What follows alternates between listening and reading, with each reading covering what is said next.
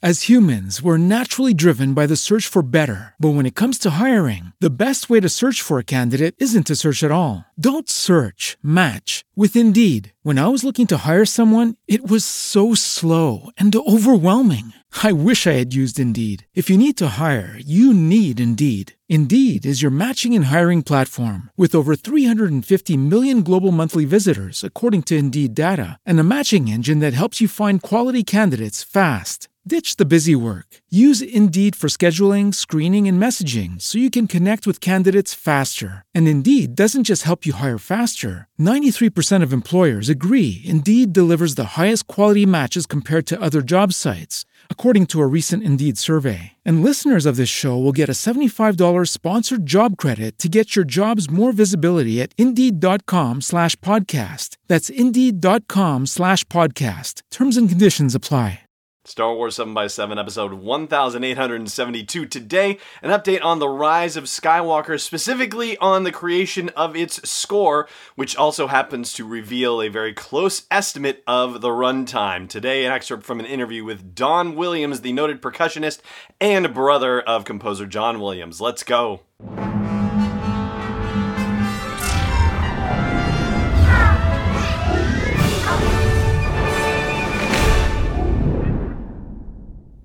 Hey, Rebel Rouser. I'm Allen Voivod, and this is Star Wars 7 by 7 Thank you so much for joining me for this episode, and here is the scoop.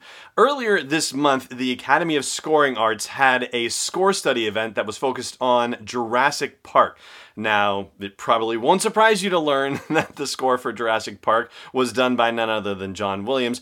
And as part of this event, they had somebody come in who was part of the orchestra that performed on the Jurassic Park score, and their guest was none other than Don Williams. Don is, of course, the younger brother of John, and in addition to performing on that masterpiece, he is also performing on a lot of Star Wars soundtracks, including the one that is in progress right now for The Rise of Skywalker. Now, as I constantly note on this podcast, if you're being interviewed about something and you have something to do with Star Wars, you're going to be asked about Star Wars, and naturally, this was the case as well.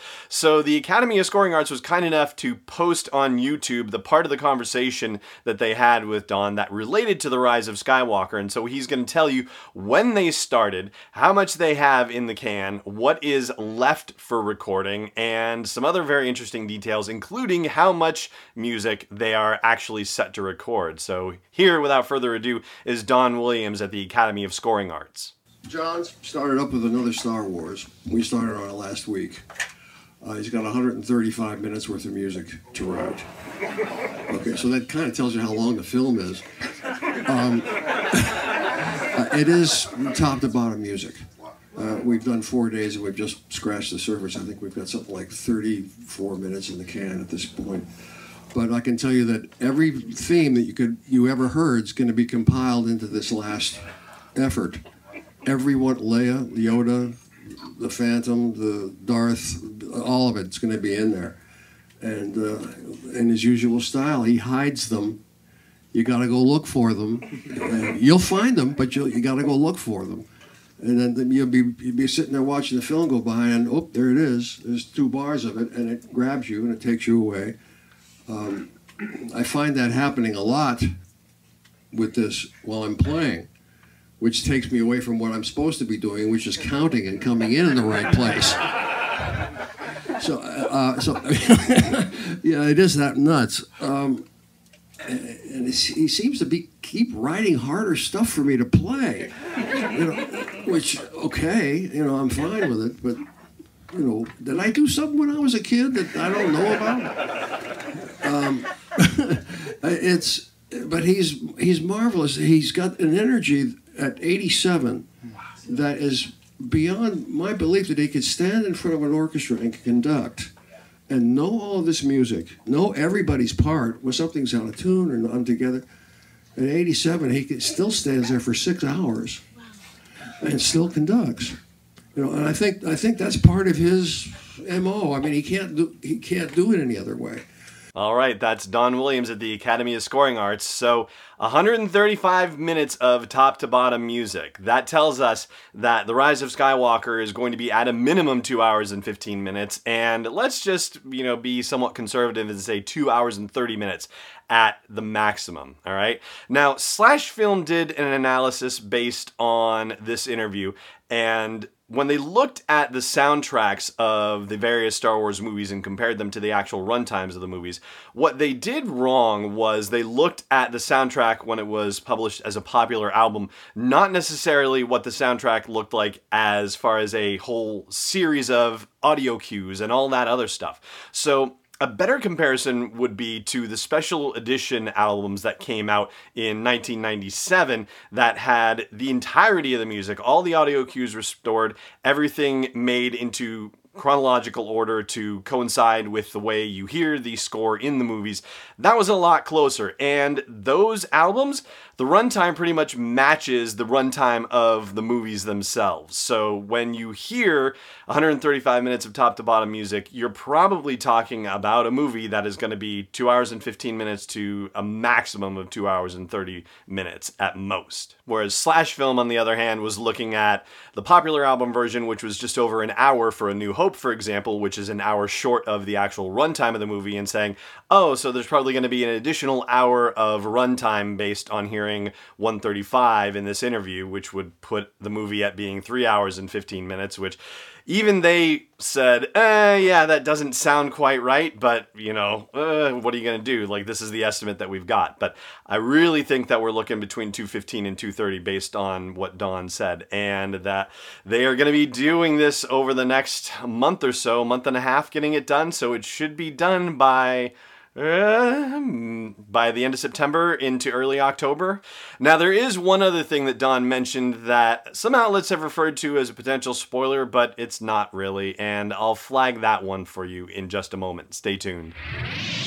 This episode is brought to you by Constant Contact, the premier email marketing solution for small businesses and organizations.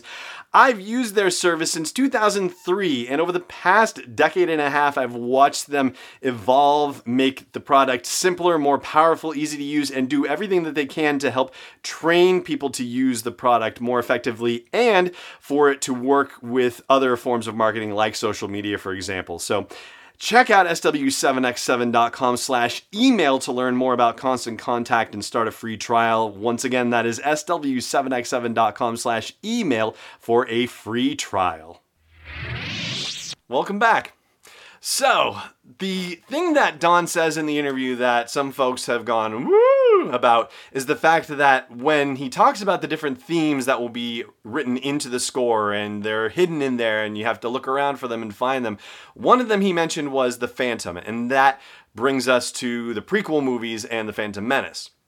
And people kind of jumped on that a little bit, but the thing of it is, you can look at it two ways. First of all, the score in one sense, doesn't necessarily have to have anything to do with the movie whatsoever. I mean, this is the culmination of nine movies, and so for John Williams, it's the culmination of nine soundtracks. So why wouldn't he want to mix a little bit of everything in there? Even if it doesn't necessarily fit in the movie per se, it's not like it works that way. It's not like there's that one to one thing where you can only use a certain set of music in a certain place, right? I mean, there are certain musical cues in Empire Strikes Back that are used on both Hoth and on Bespin and in utterly different situations. So, yeah, it doesn't necessarily mean that because he's using that cue that anything has to do with the prequel trilogies in the movie. However, we have been told over and over again that this is the culmination of the Skywalker saga and it is concluding a trilogy of trilogies, and that there will be elements calling back to all of the movies, or at least all of the trilogies, and so